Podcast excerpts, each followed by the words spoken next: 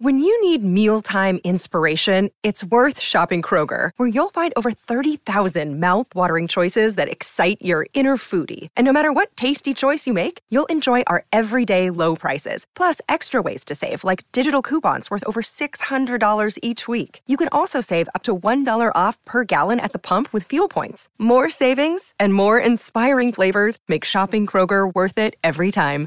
Kroger, fresh for everyone. Fuel restrictions apply.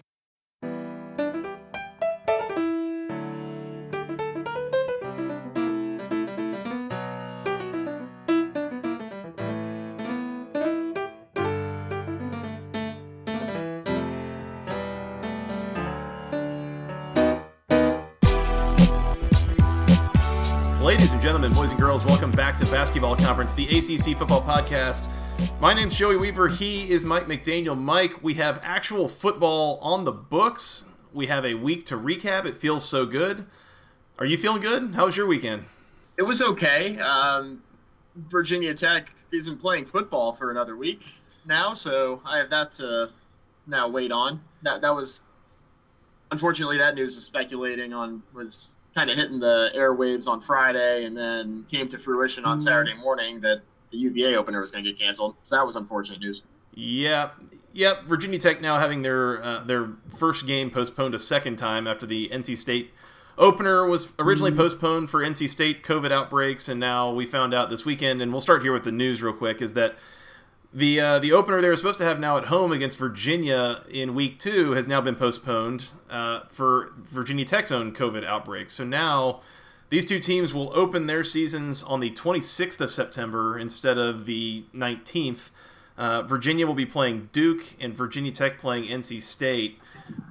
I- mean, Mike, there, again, we've talked about this a little bit. This I, I don't know. It, maybe it brings a little bit of credence or valid uh, validity to the concerns from Caleb Farley earlier in the offseason, but not a great time to be seeing you know kind of an outbreak going on within the team here uh, as the season's getting underway. Yeah, so there were rumors about Virginia Tech having issues with their COVID numbers um, going back to like July and August.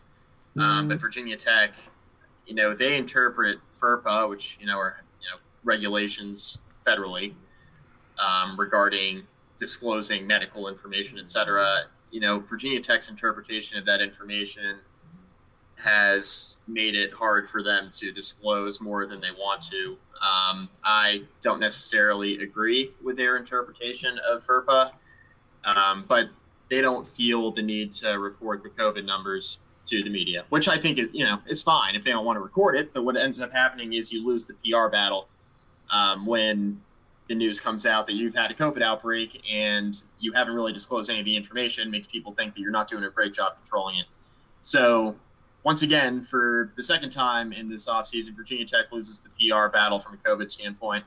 Uh, we were able, we being the media, were able to talk to Whit Babcock on Saturday, right after news came out about the cancellation.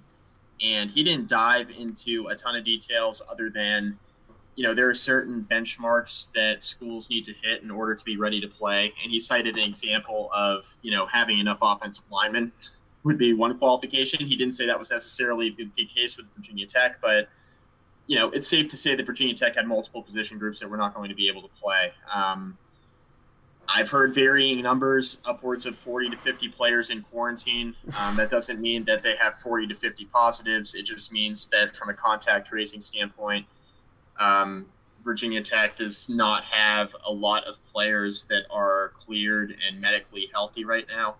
I will say that Whit Babcock mentioned from a contact tracing standpoint that um, there wasn't like a super spreader event that they've been able to pinpoint.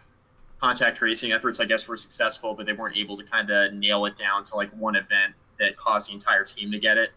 Uh, they've just had multiple positives, and that's led to um, upwards of 40 to 50 players in quarantine. Um, so it's not great for Virginia Tech.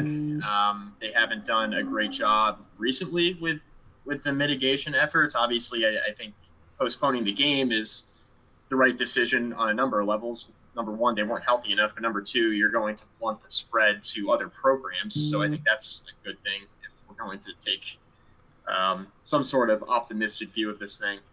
Um, but no matter what these schools are doing, you're going to deal with outbreaks throughout the year. This one with Virginia Tech just happens to not be very good and happens to spoil what was supposed to be the opener. So now Virginia Tech has to play NC State again for their opener, but now it's not going to be September 26th. Time's a flat circle, Mike. Nothing ever changes in 2020. It's all the same. Everything's always the same. Yep. Except we have That's football now, which is good. Yeah.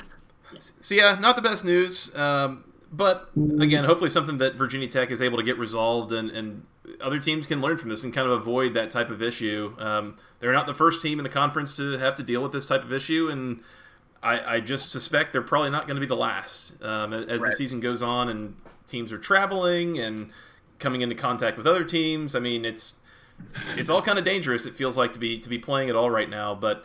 Uh, in any case, it's yeah, not great news, but just wanted to make sure we keep the uh, people informed, and you know, hopefully everything resolves itself here in the next couple weeks. Yep, hopefully, but not great for the Hokies. Not ideal.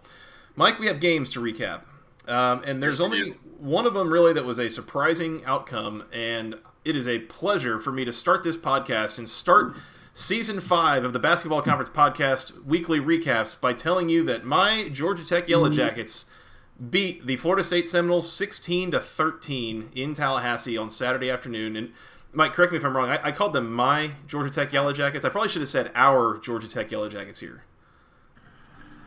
They made us some money, Joey. They did make us some money. That is that is always a good thing. Um, I told the people, by the way, I told the people if you were so inclined to bet money, money line, line, that was about money three line. plus three fifty five is what we were seeing, and I'm kicking myself for not just tossing a couple shekels on that just in case. Yeah. Um, I didn't. I didn't take your uh, your word for it on the money line picks. I thought it was a little bit bold, um, but Virginia Tech hits or Virginia Tech. I'm sorry, Georgia Tech, Florida State hit the under. Georgia Tech covers the uh, obnoxious. I'll call it an obnoxious spread, given what we knew about Florida State and all the turnover and all the uncertainty they had. New coaching staff, new scheme, tons of new players. Like there were some questions for Florida State. They have a really good defensive line. Asante Samuel Jr. obviously in the secondary is a really good player, but they're replacing a running back. They're replacing pieces on offensive line that wasn't very good to begin with, and they have some questions outside at receiver um, that we talked about in the preview. So it's not like Florida State wasn't without questions. That's before you even dive into all the changes that took place on the coaching staff.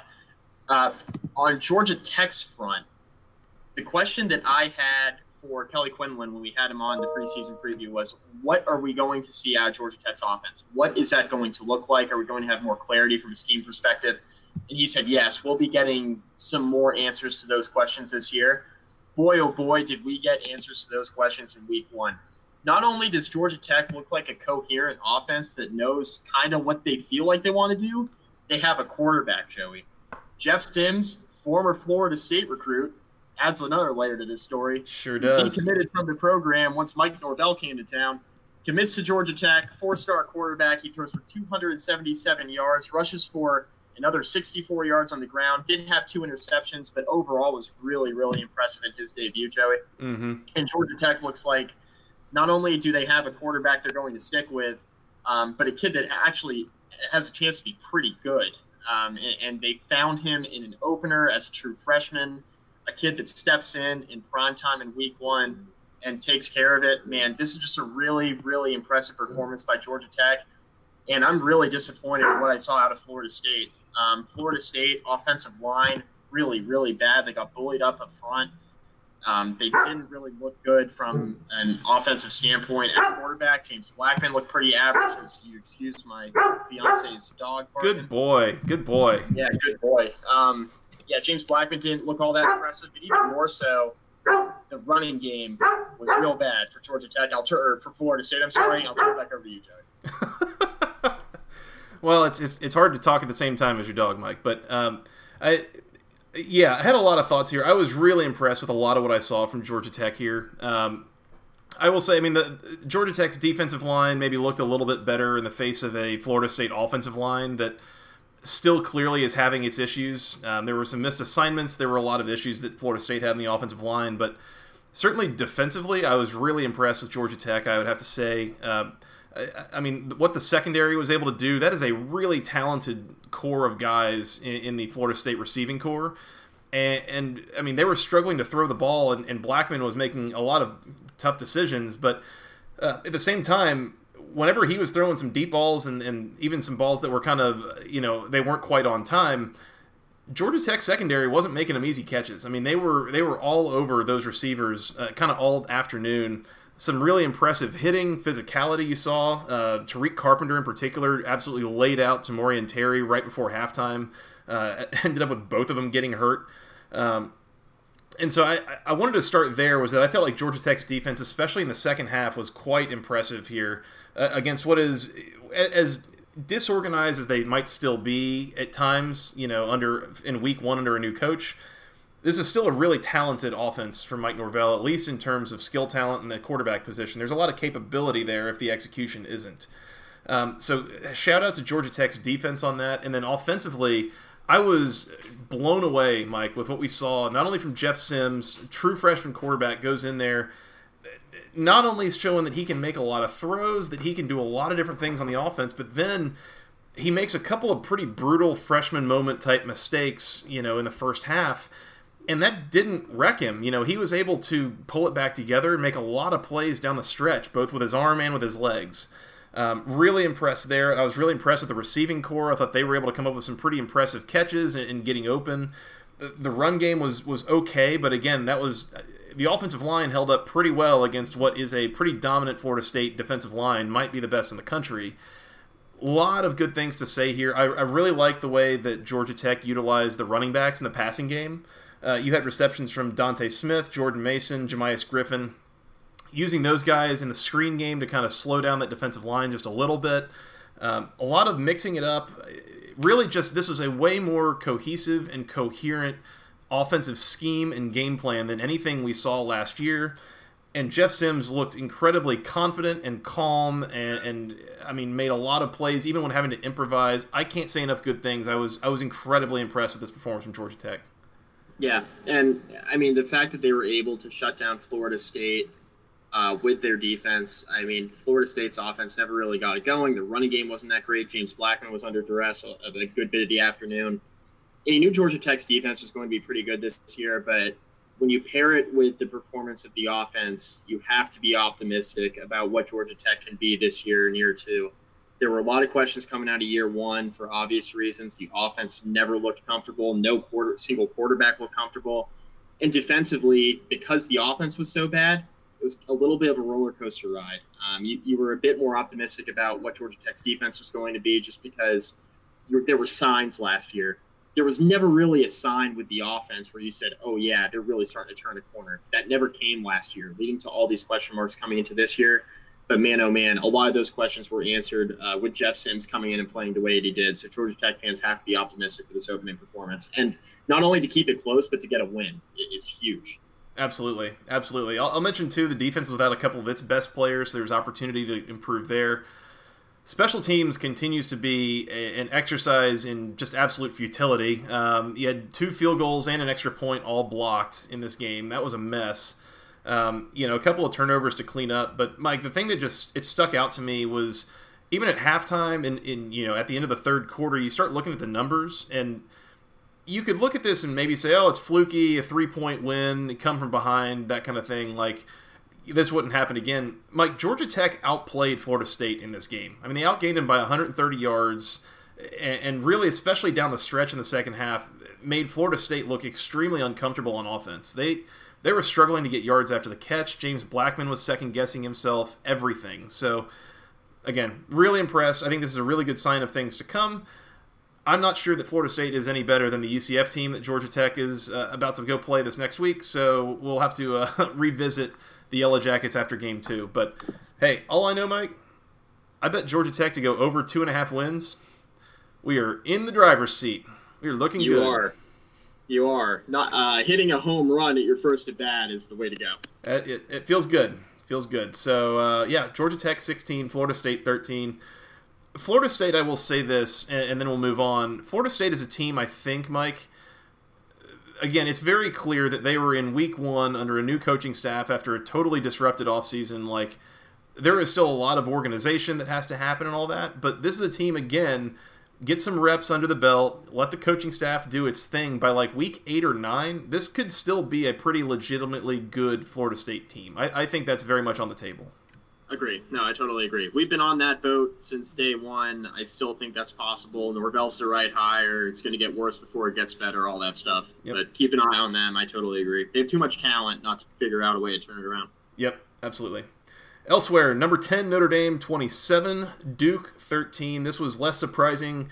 A little bit of what we expected, maybe a little bit closer than expected. I mean, it was 17 13 at the end of the third quarter, but it's also kind of what we mentioned on the uh, preview, Mike, and, and I remember specifically mentioning is that there's something about David Cutcliffe in these games where his teams are pretty physically outmatched, especially from a talent standpoint, and yet they always kind of have this way of, of dragging other teams down to their level on a lot of them and making it into a closer game than it necessarily should be or even really re- realistically was. It's closer on the on the scoreboard. Yeah, totally agree. There was not really a moment in this game where I was like, oh my gosh, Notre Dame's in trouble. It never really felt that way, even when it was 17 13 and Duke was still kind of hanging around and in the game. It never really felt like Duke was going to win the game. Um, Notre Dame, uh, the one reaction I have is running back Kyren Williams. He is a true sophomore, but for all intents and purposes, he's a redshirt freshman. This was really his first appearance in a Notre Dame uniform, and man, was he impressive on the ground one of the things we talked about um, when we discussed Notre Dame from a season preview standpoint was would they get better running the football this year? Because that's really what was missing a year ago. When Ian Book is your second leading rusher, that means you haven't had a good rushing attack. Ian Book's a good player. He shouldn't be your second leading rusher. Kyren Williams was so impressive on so many levels. He had 19 carries for 112 yards. He had two catches for 93 yards. If you want to talk about explosive plays, um, he was very, very good. It's the one major takeaway I have for this game from Notre Dame is that they found a running back in Kyren Williams. Jafar Armstrong, of course, still got in the game and played well um, in his own right, but he was less, a lot less featured than I expected. I thought that he'd have a much bigger role than than he did.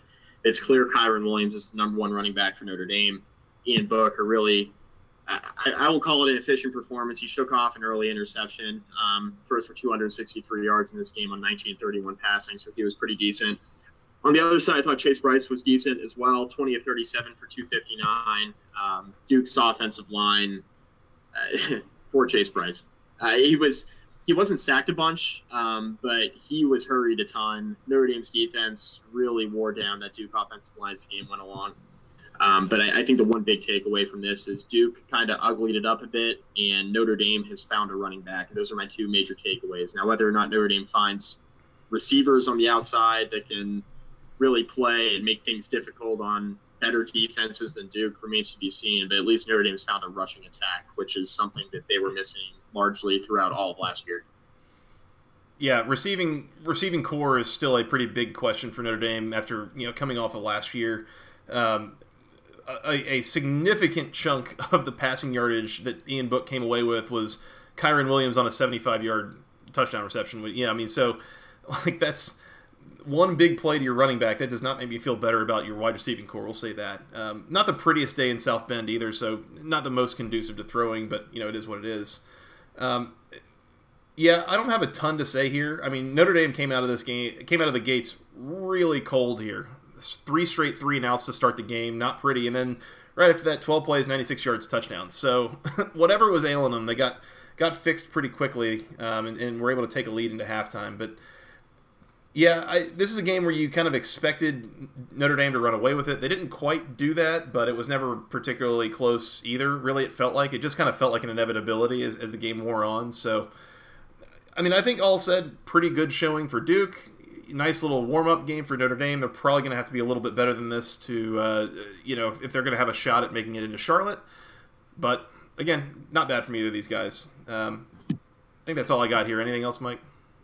I think Duke will be fine. I don't think they're going to be as bad as a lot of people think they would be. Um, they still have their fair share of questions, but uglying up a game against a Notre Dame team that we're all expecting to be pretty good is a decent start to the year, especially when you have a new quarterback in Chase Brice. Yep, yeah, I think if, if you're a Duke fan, there's some pretty big positives you can take away from this, all, all things told. So, uh, Notre Dame 27, Duke 13. Let's move on, Mike, to Chapel Hill, where North, North Carolina won 31 to 6 over the Syracuse Orange. That score, I feel like, doesn't really tell the story of the game. Um, this was a pretty ex- extensively ugly football game from an offensive standpoint for the first about 40 minutes of regulation. Um, we're going to talk about Syracuse here in a minute, at least from their offense, but defensively, I mean, I thought they played pretty well. North Carolina's defense gave Syracuse some problems, so I, like I liked what I saw from both of those teams that way. Um, then around that 40 minute mark was when the Avalanche just sort of started for North Carolina. They were up 10 to 6.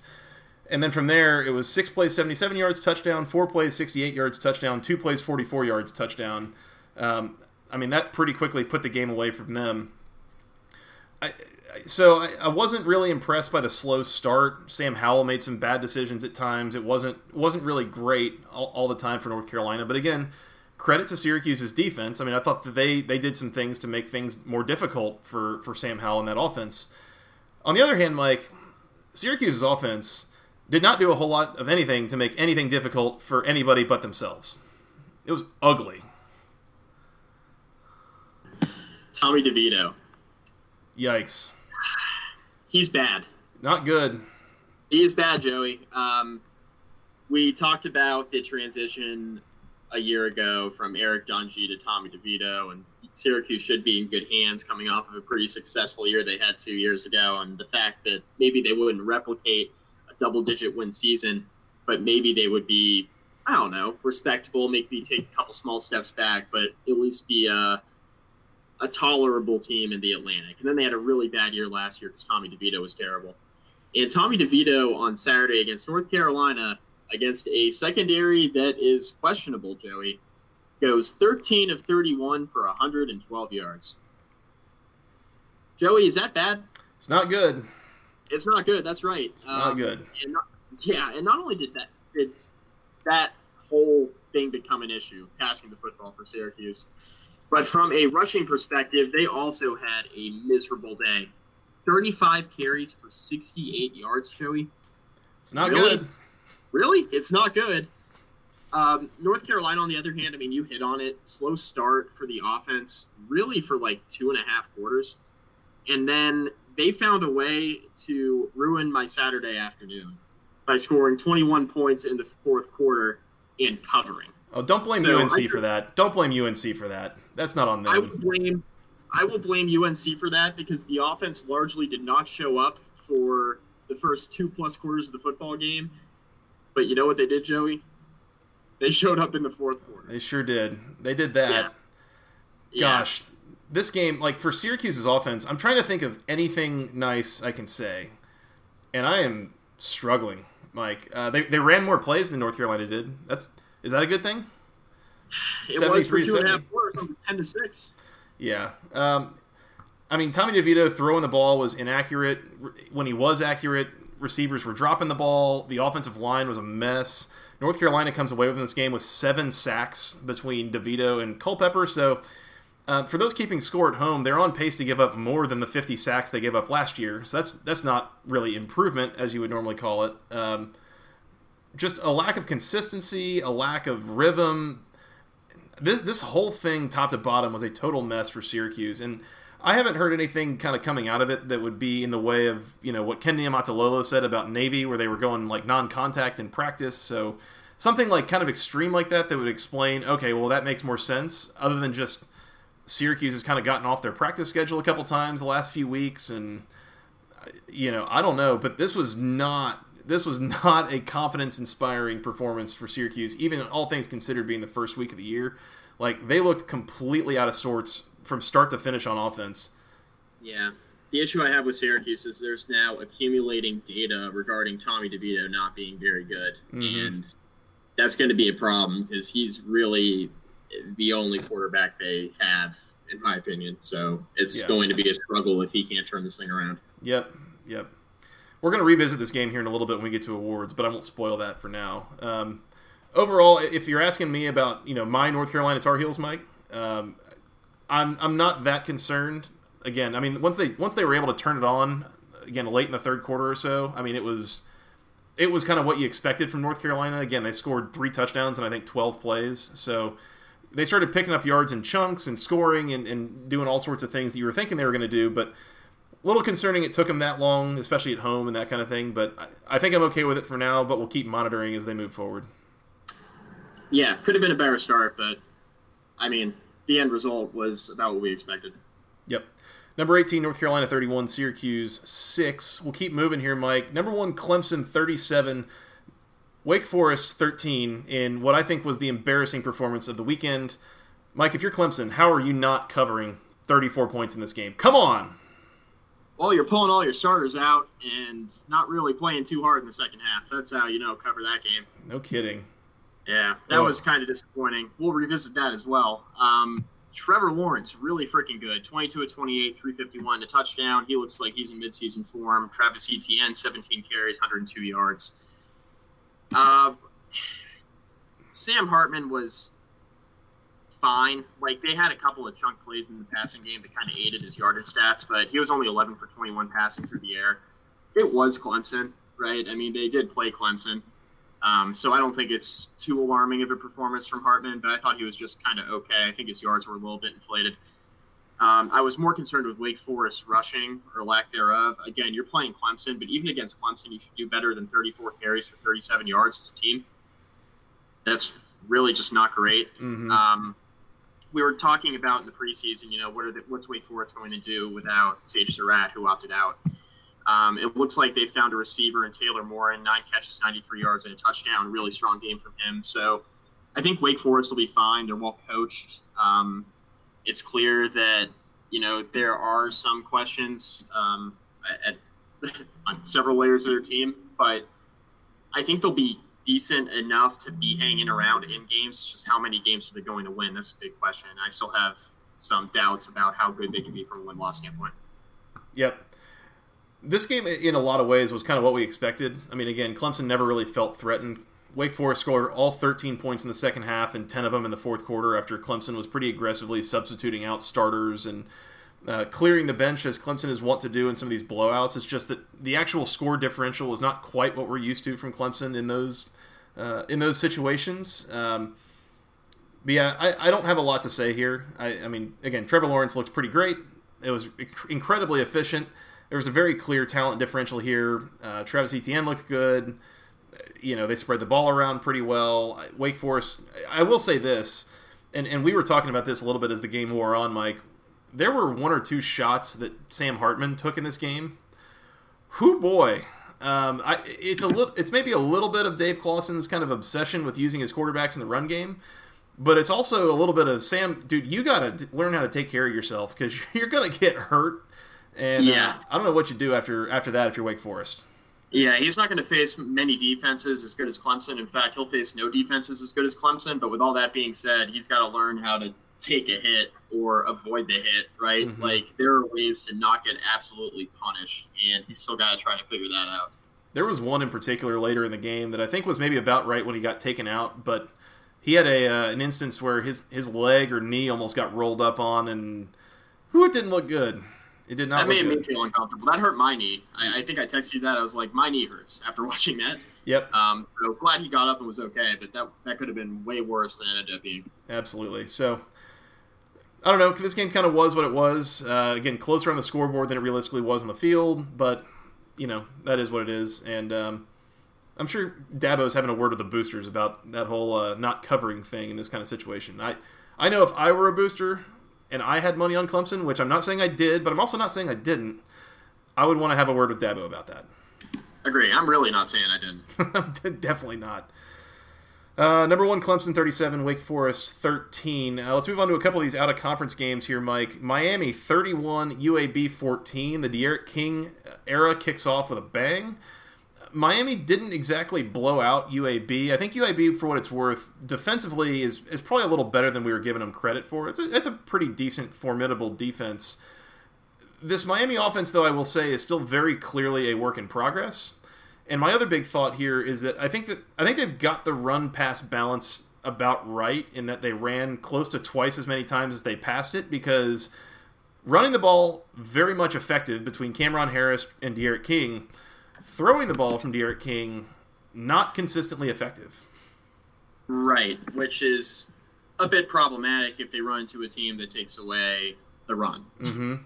um, because Miami's offensive line is still atrocious. Mm-hmm. Um, just not a very good offensive line. Don't worry though; they were outdone by Florida State on Saturday, so Mm-hmm. it, they'll be they'll be okay. Um, they run the ball very well. D'Eriq King clearly adds an element to the running game at quarterback that um, really they didn't have with N'Kosi Perry. I mean, we were adding, you know, we, we talked to Cam about you know N'Kosi Perry being able to do enough in the running game as a quarterback from a dual threat standpoint, but he didn't he can't do what D'Eriq King does. That's pretty clear. Um, the athleticism in the pocket is uh, exceptional. Now, the issues that I have with Miami stem to the passing game, where it wasn't great. I mean, D'Eriq King's number is 16 to 24. Sounds okay. He was efficient enough, but only 144 yards through the air. Vertical passing was just basically wholly non-existent. Um, uh, a lot of those quick passes out to the flat, um, quick check downs, like that's what you saw out D'Eriq King. You didn't see a lot from the vertical passing game from Miami. Number one, because I'm not sure D'Eriq King can make those throws, but number two, because he doesn't have time to make those throws with how bad Miami's offensive line is. So they need to clean that up. Defensively, I thought Miami was fine. Um, UAB's offense isn't exactly anything to write home about, but I thought Miami's defense performed pretty well overall. Um, so I'm not totally concerned about Miami's defense or anything like that. I'm not really totally concerned about the offense. I do have some questions about how the offensive line is going to hold up once they get against better competition, and the lack of vertical passing game is problematic. Much like we mentioned with Notre Dame, like if Notre Dame runs the ball well, they should win a lot of games because their defense is going to be good. I think Miami's going to be in the same boat, but once you're forced to throw, what's that going to look like? So I have a lot of the same questions about Miami that I do about Notre Dame in that regard. Yeah, I mean, yeah, the deep passing game was a, a mess. I mean, King was just straight up inaccurate in most of these cases, and in in some cases was thrown into double coverage or something like that. But the other thing that stuck out to me was this run game. Like as eff- as effective as it was, and we'll we'll say, it it is not efficient. From what we saw in this game, it was not efficient. Like where you would normally see a running back ripping off a bunch of carries between three and seven or eight yards. This is a bunch of carries between like a two yard loss and a one yard gain, and then like a 35 yard run. So I, I don't know how necessarily repeatable or consi- or you know uh, re- reliable that can be uh, for Miami from a rushing standpoint, but at the end of the day, if you're averaging six and a half yards per carry and you're getting a few of those breakaway runs here and there, it, it's got to be a positive sign to some degree. So I'll give them credit for that for sure. The offensive line only gave up a couple of sacks. Thankfully, D'Eriq King is extremely athletic back there, and, and he is a, serious problem for defenses. If you if you kind of miss him going after him on a pass rush, and he's able to get out into the field and, and start scrambling, whew, he's a problem. So you know, really like what I saw. I think there's a lot of a lot of uh, potential there, but Miami does need to keep finishing up that product there on offense. And then defensively, I mean, I thought they had a pretty good game as well. So uh, no no major concerns there from what I could tell.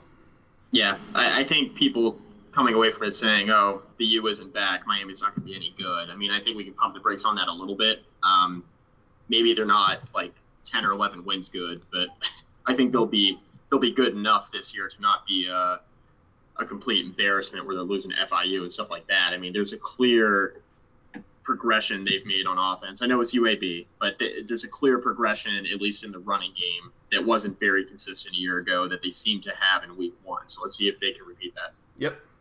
Miami 31, UAB 14.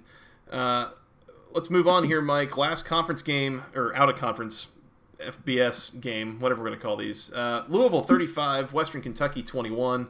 Uh, again, a game that probably wasn't quite as close as the scoreboard looked. Uh, Western Kentucky actually went up 7 to nothing in the first quarter, although it was kind of thanks to a, a little bit of a Louisville blunder to start the game that Western Kentucky ends up with the ball on the one yard line and punches it in in one play. So that was an easy, uh, thank you very much kind of touchdown. But then Louisville goes and rips off uh, four touchdowns before halftime. It's 28 to 7. Um, pretty dominant showing there. And then uh, final score again of 35 21 after Western Kentucky adds a late touchdown uh, to kind of pull within a couple of scores. But overall, I mean, it again, maybe a couple of early season jitters, a couple of kinks to work out, but I liked what I saw from Louisville. I thought they looked pretty good. Louisville covered. The game stayed under 57 and a half, so I'm happy on both those fronts. Malik Cunningham, really good. 19 34, 333, three touchdowns, one interception. He made a couple of really deep throws that I was extremely impressed with. Not many quarterbacks in the conference can make some of the throws he was making. So mm-hmm. there's a ton of upside with Malik Cunningham. We've talked about that extensively on this podcast, but yeah, he's a top two or three quarterback in the ACC without a doubt, and I think he proved that in Week One. Um, I expect that to continue. Um, defensively, you know, I I thought Louisville was really good defensively. I mean, the Western Kentucky, they really had to work for everything that they got. Tyrrell Pigrome at quarterback 10 23 for 129 and a touchdown. He was just okay. I mean, he hung in there. He was under constant pressure. That's been a theme and with some of these games. Pigrome was under so much pressure from the Louisville pass rush. Um, a lot of questions we had about Louisville were on the defensive side of the football, um, but I thought overall what they were able to do defensively in this game is encouraging. And Western Kentucky wasn't that bad of a team last year, Joey. So the fact that they were able to look this good defensively in an opener is hopefully a sign of things to come for Louisville. Um, running the football, Western Kentucky carried it 35 times for 119 yards. 17 of those carries came from Tyrrell Pigrome and scramble type situations. Um, so I thought Louisville did a pretty nice job overall bottling up the running game for Western. And then I just Louisville running the football. If there's one area that I think you know they might be able to grow from a little bit. It's just being a little bit more consistent in the running game. I thought Javian Hawkins was good, not great. 19 for 71 and a touchdown. He was fine. Um, stayed under four yards a carry though, and against a Western Kentucky defense that Louisville should be doing a little bit more with. I thought that that left a little bit to be desired. But I think we're overall nitpicking. I mean, it was just a really strong performance by Louisville um, through the air. They really didn't have to run it as much as they did. Um, but it's something to monitor as they play against tougher competition moving forward. Absolutely, that's an offense that can kind of change gears too. To you know, if, if a team is really loading up to stop the run, I mean, they have the ability to throw it in, in a lot of different directions to uh, to keep moving the ball. So, uh, Louisville 35, Western Kentucky 21. Last one, Mike. Pittsburgh 55. The Austin Peay Governors. Let's go Peay. Zero points. Uh, I'm not gonna lie, Mike, and I, you know, let's just be honest with each other. I didn't watch a second of this game. Um, I'm not even sure what channel it was on. I can go. I can go back and check, but I, am not going to. Uh, 55 nothing. Pretty dominant showing from Pittsburgh. Um, only takeaway if I have one, and I'm not, I'm not, even sure this is a takeaway. I mean, this is just like a an onslaught from Pittsburgh. Um, Austin Peay ends up with one rushing yard on the day. That's if that tells you anything about how poor this went for them. The one thing I will point out is that Kenny Pickett finishes this game with completions of 51, 68, and 68 yards to DJ Turner, Shocky Jacques-Louis, and Jaylon Barden. That's a good sign for getting more efficient if there has to be something here. Yeah, I mean, if he throws the football deep down the field like that the rest of the way, then all of a sudden Pittsburgh's offense is going to look a lot different than we expect it to uh, because Kenny Pickett really hasn't done that throughout the course of his career at Pittsburgh. He's been pretty much uh, a game manager through and through. Yep. So if that's an added element to the offense, it becomes a token of any consistency. I think Pittsburgh's offense is going to be in a lot better shape than we think. Um, I didn't watch a single second of this game either. There are better ways to spend a Saturday than watch Pittsburgh play Austin Peay. Yep. Good start for the Panthers. Uh, Mike, you want to give out some awards real quick? Let's do it. The Go ACC Moment of the Week. Uh, we mentioned earlier that we were going to come back to the North Carolina Syracuse game here. Uh, and we have to do that real quick. Syracuse, uh, for all of their offensive ineptitude, part of it comes with the fact that they were pretty atrociously missing some opportunities, we'll say. Um, there was a, a segment kind of late in the second quarter that I felt necessary to bring up here. This felt like a two, true Go ACC moment. So Syracuse, struggling to get the ball moving and all this stuff, they got a punt, and they punt deep into North Carolina territory. Uh, North Carolina fields the punt and promptly drops it. Syracuse now falls on the ball, and they've got the ball first and 10 on about the 15 yard line. Um, a tailor made opportunity. They're going to go in and they're going to score, and boy, we're heading to cover town. Instead, they go three and out. It was a total show of ineptitude. And then they send on the field goal unit, and then they have to call a timeout because the field goal unit doesn't have enough guys on the field. So not only are you presented with this golden opportunity in the middle of a game where you can't really get anything going, but then you do nothing with it, and then in attempting to do just like literally anything with it, you screwed up the procedure of getting the right guys on the field. Like, come on, Syracuse. Don't love that. You might be able to tell that I was a little bit invested in Syracuse keeping that game within roughly 23 points, and they just weren't able to. what do you know? So was I. And Yeah. um, shout out to Syracuse's defense in the fourth quarter too. If we want to kind of go for another go ACC moment there, an extended moment that lasts basically an entire quarter. Mhm. They forgot how to cover literally anybody in the fourth quarter, and Sam Howell had a field day. That dam broke for sure. Uh, so go ACC to you, Syracuse, for uh, for that show of ineptitude there in the first half. Um, the Brian VanGorder Memorial You Tried Award, the inaugural one for this season, Mike. I, I feel like there's really only one way that we can send this. This one's got to go to Clemson. It's going to Clemson, Joey. Why is it going to Clemson? Clemson, you tried to appease the betters. I, I heard this stat before the game, Mike, that really sold me on betting this one. Clemson in the last two years had beaten Wake Forest by a combined score of 115 to 6. Wake Forest scored a touchdown in the fourth quarter of this game. That was the first touchdown Wake has scored against Clemson since 2017.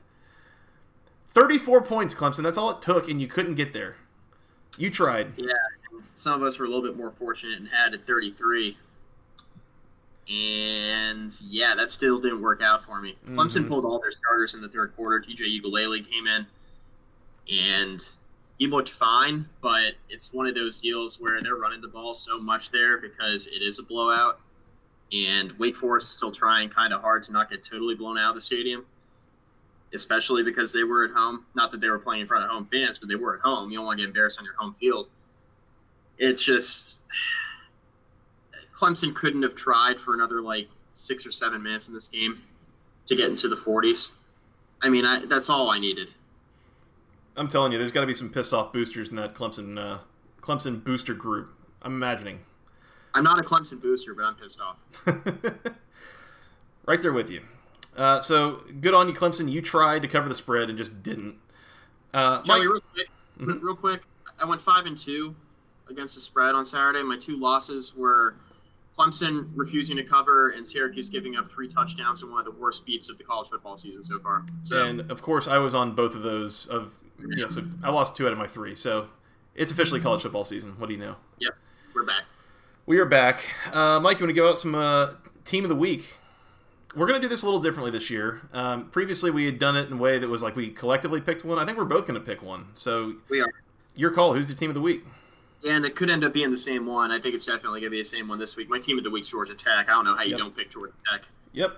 Um, they were a decisive underdog, a two-score dog against Florida State to go into Tallahassee um, with Jeff Sims, a former Florida State commit, and he puts up over 300 all-purpose yards in the victory. It can't be anybody other than Georgia Tech, in my opinion. Yep.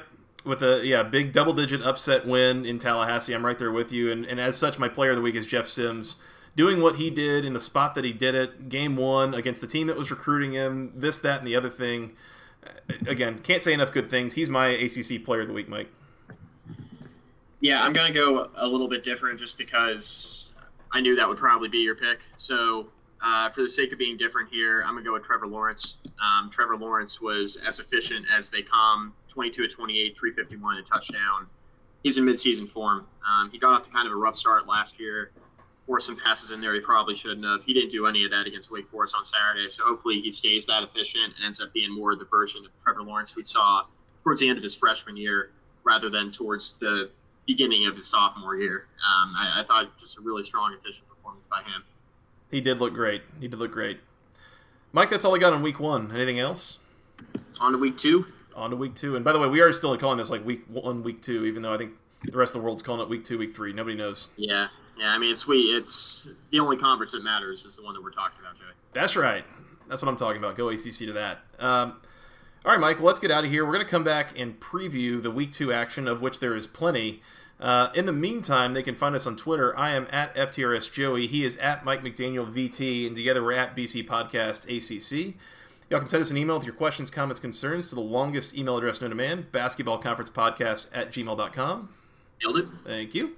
Uh, find us on iTunes, Google Podcasts, Spotify, Stitcher, Breaker, the Overcast app, wherever you want to find podcasts. Uh, most importantly, on the Anchor app. and Appreciate those who have.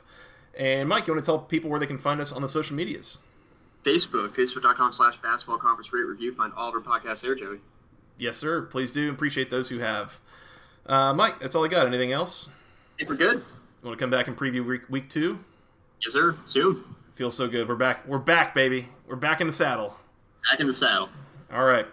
Well, until then, for Mr. Mike McDaniel, I am Joey Weaver. Thank you guys so much for listening. We'll talk to you again soon. And until then, go ACC.